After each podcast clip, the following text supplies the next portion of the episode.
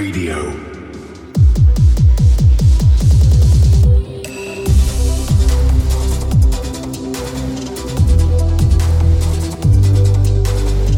Hello, everyone. Welcome to another episode of the Aftershock, where we're going to give you the latest and greatest in all things Web3. Uh, a ton of really interesting bits of news over the last week. Happy to share all that with you. But first, want to say for all those listening over on the podcast, uh, thank you so much. Hope you are enjoying our content. Make sure to leave us a review and share this content with some of your friends and others who you think benefit from it. And all those over on YouTube, please like and subscribe.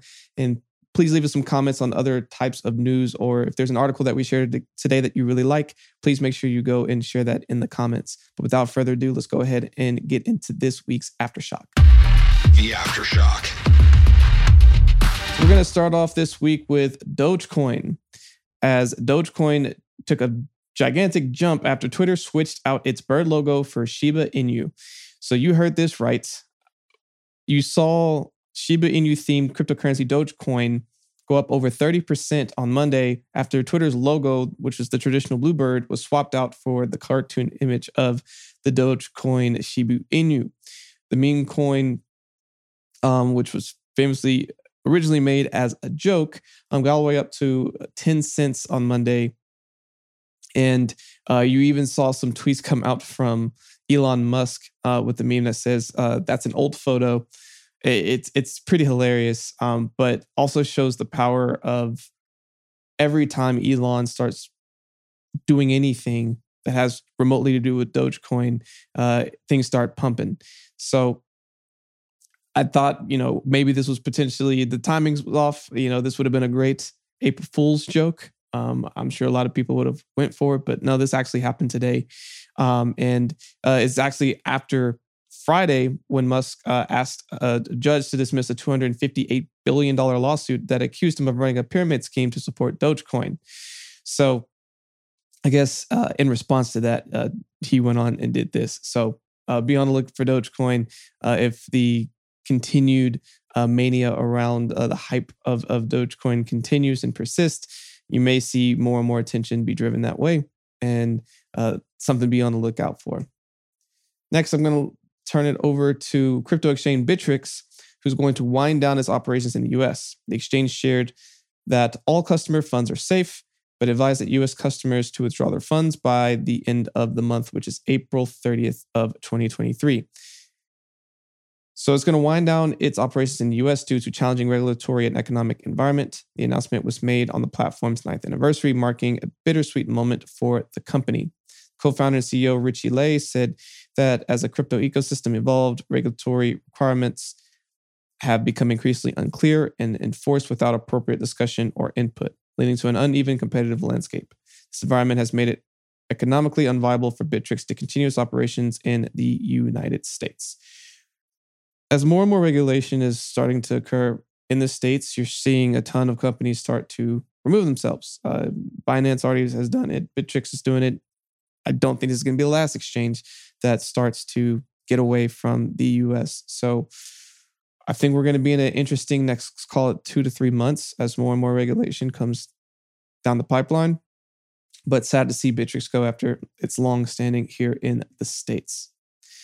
Next, we're going to go look at Allbridge. And Allbridge is offering a bounty to the exploiter who stole 573,000 in a flash loan attack. It offered this plat- um, it offered this 573,000 reward from its platform for a chance to come forward as a white hat and forego any legal ramifications. The blockchain security firm PeckShield first identified the attack on April 1st, warning Allbridge in a tweet that its BNB chain pools swap price were being manipulated by an individual acting as a liquidity provider and swapper who was able to drain the pool of 282,000 in Binance USD and 290,000 worth of Tether. So this was not, unfortunately, a April Fool's joke, but actually was exploited for over half a million.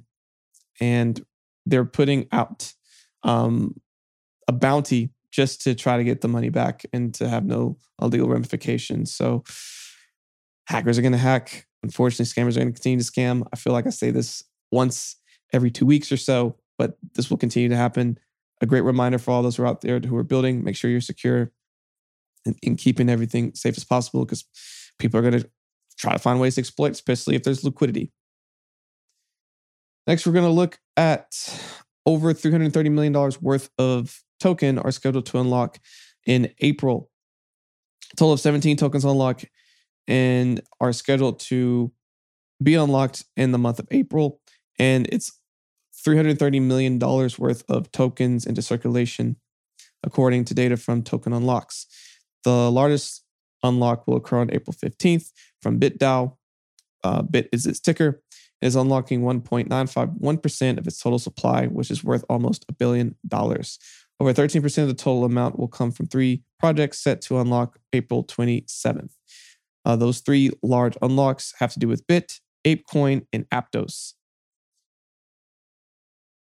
So, as more and more of these tokens are being released out into the world, um, you usually see liquidity um, and, and people starting to take some of their money off the table. So, what this is really saying is uh, be on the lookout for more activity happening in the markets, especially around these ecosystems.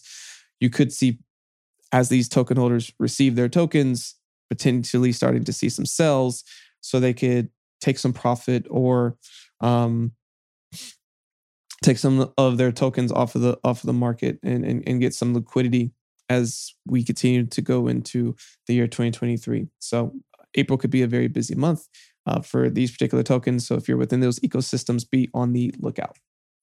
Next, we're going to look at Terra as 200 million in real estate belonging uh, to its uh, foundation has been confiscated by South Korean prosecutors.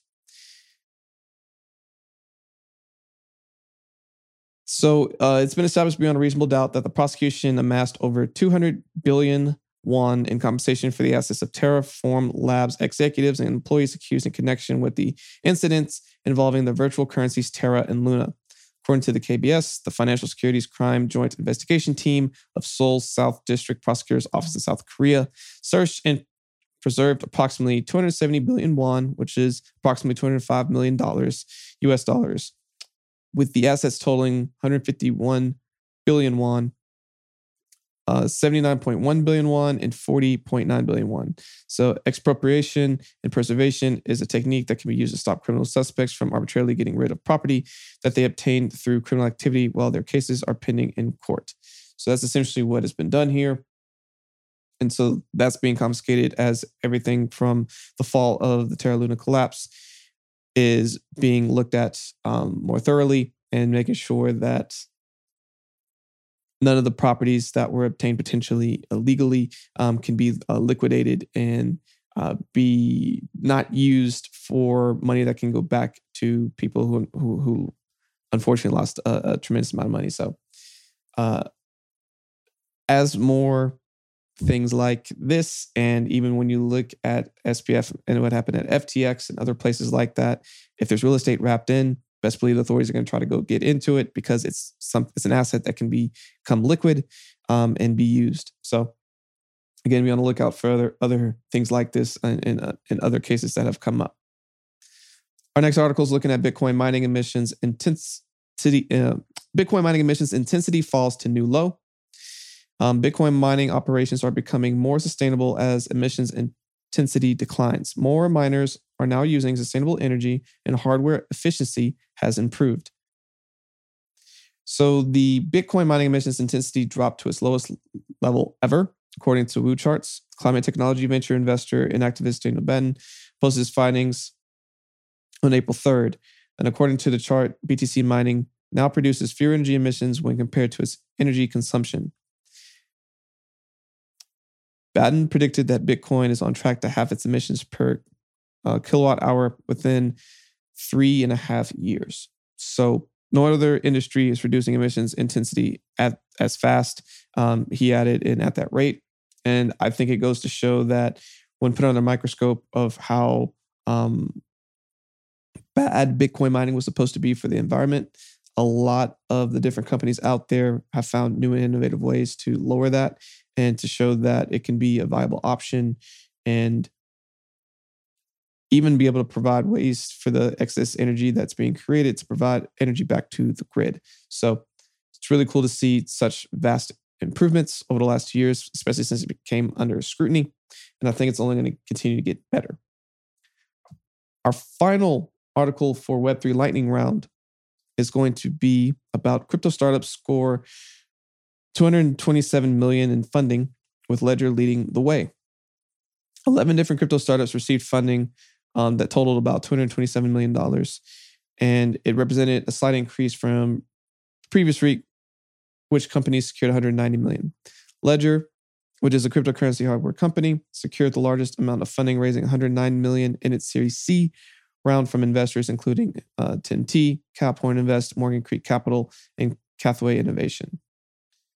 Following this round of capital, Ledger's valuation is said to be about $1.4 billion. So, uh, if you're familiar with Ledger, um, a cold storage uh, company that has evolved as a company and is now doing other things, uh, such as being able to um, build and, and create really cool technology for people to, to keep their funds off chain.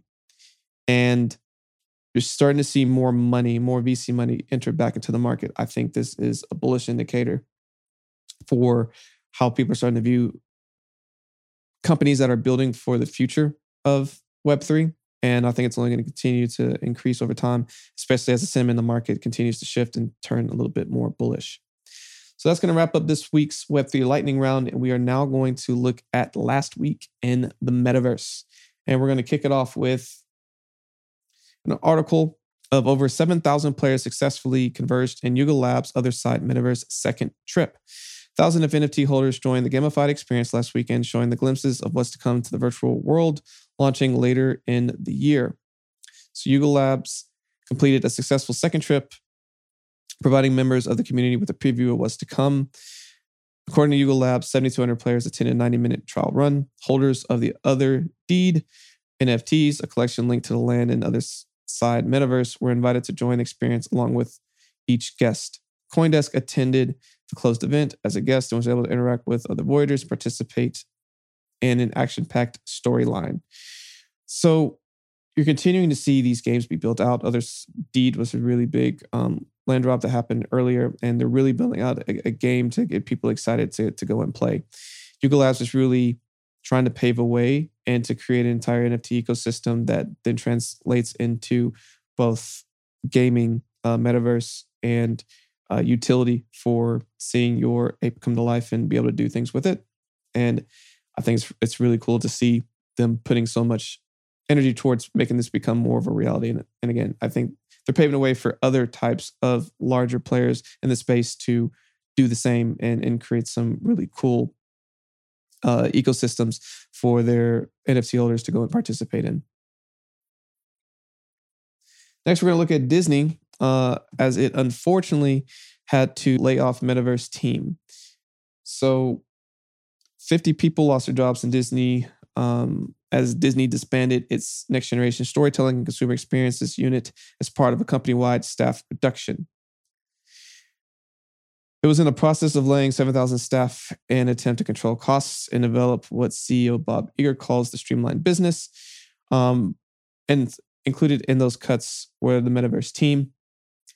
Um, they began developing a Metaverse strategy in mid 2022, announcing Polygon had been picked as Disney's blockchain of choice Disney appeared to ramp up its resource development for the effort in September of that year, job posting for specialized in-house counsel for NFTs and decentralized finance. Uh, it's unfortunate to see that Disney have to do this. I think what they're probably going to do instead is wait for someone, some other company to go and build it, then acquire them, take their team, and further build out what they got started on.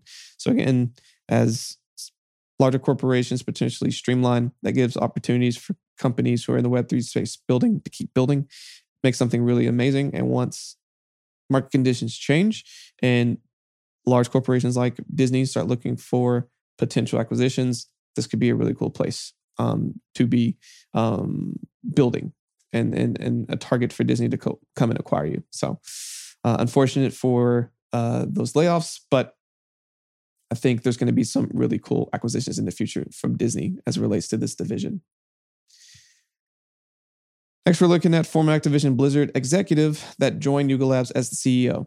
Daniel Alegre on board, um, Yuga Labs is expected to ramp up its metaverse efforts. He held the leadership positions at Google, Activision, Blizzard, and Bertelsmann. So this executive resigned as president and chief operating officer in the gaming giant um, Activision Blizzard um, to join the NFT startup on April 1st. Um, announced that he couldn't be more excited for the next chapter.